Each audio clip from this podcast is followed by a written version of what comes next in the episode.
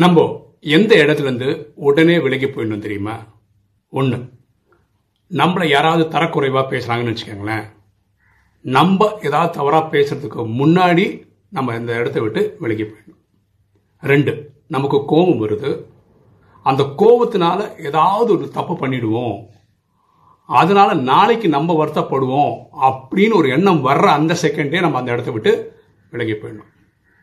மூணு நம்ம வேலை பண்ணுறோம் அந்த வேலை நமக்கு சுத்தமாக பிடிக்கலன்னு வச்சுக்கோங்களேன் அந்த இடத்த விட்டு நம்ம விலகி வேற ஒரு வேலைக்கு போகணும். எண்ணம் போல் வாழ்வு.